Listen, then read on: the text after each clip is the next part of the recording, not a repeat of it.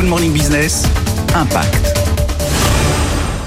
Optique for Good, c'est un label indépendant créé il y a trois ans. Son but est d'accompagner les opticiens à adopter des démarches plus éco-responsables. Nous sommes avec Carole Rill, vous êtes la fondatrice, également opticienne de formation. Alors comment fonctionne votre label? C'est tout simple. Les opticiens me contactent soit via les réseaux sociaux, soit par mail directement.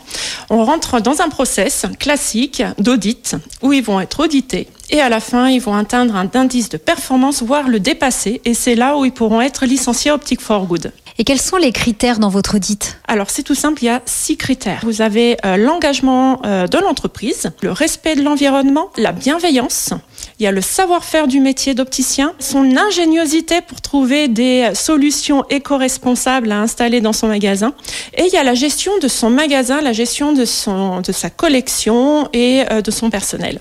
Parmi les 20 premiers opticiens partenaires, on retrouve Bellevue à Meudon.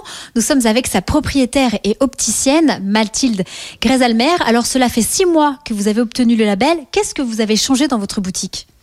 On a commencé par implanter justement une des 11 marques euh, de Carole, une marque optique for good. On l'a prise parce que déjà c'était une marque en bois, donc euh, matière naturelle. Euh, on n'avait pas de bois jusqu'à présent, on nous en demandait, mais là Shelter a eu l'innovation de créer une lunette en bois qui soit facile, qui soit ajustable. Donc c'était forcément positif et en plus c'est que du circuit court et ça nous donne forcément de la visibilité euh, sur un sujet en plus qui nous est cher, l'écologie avec Carole.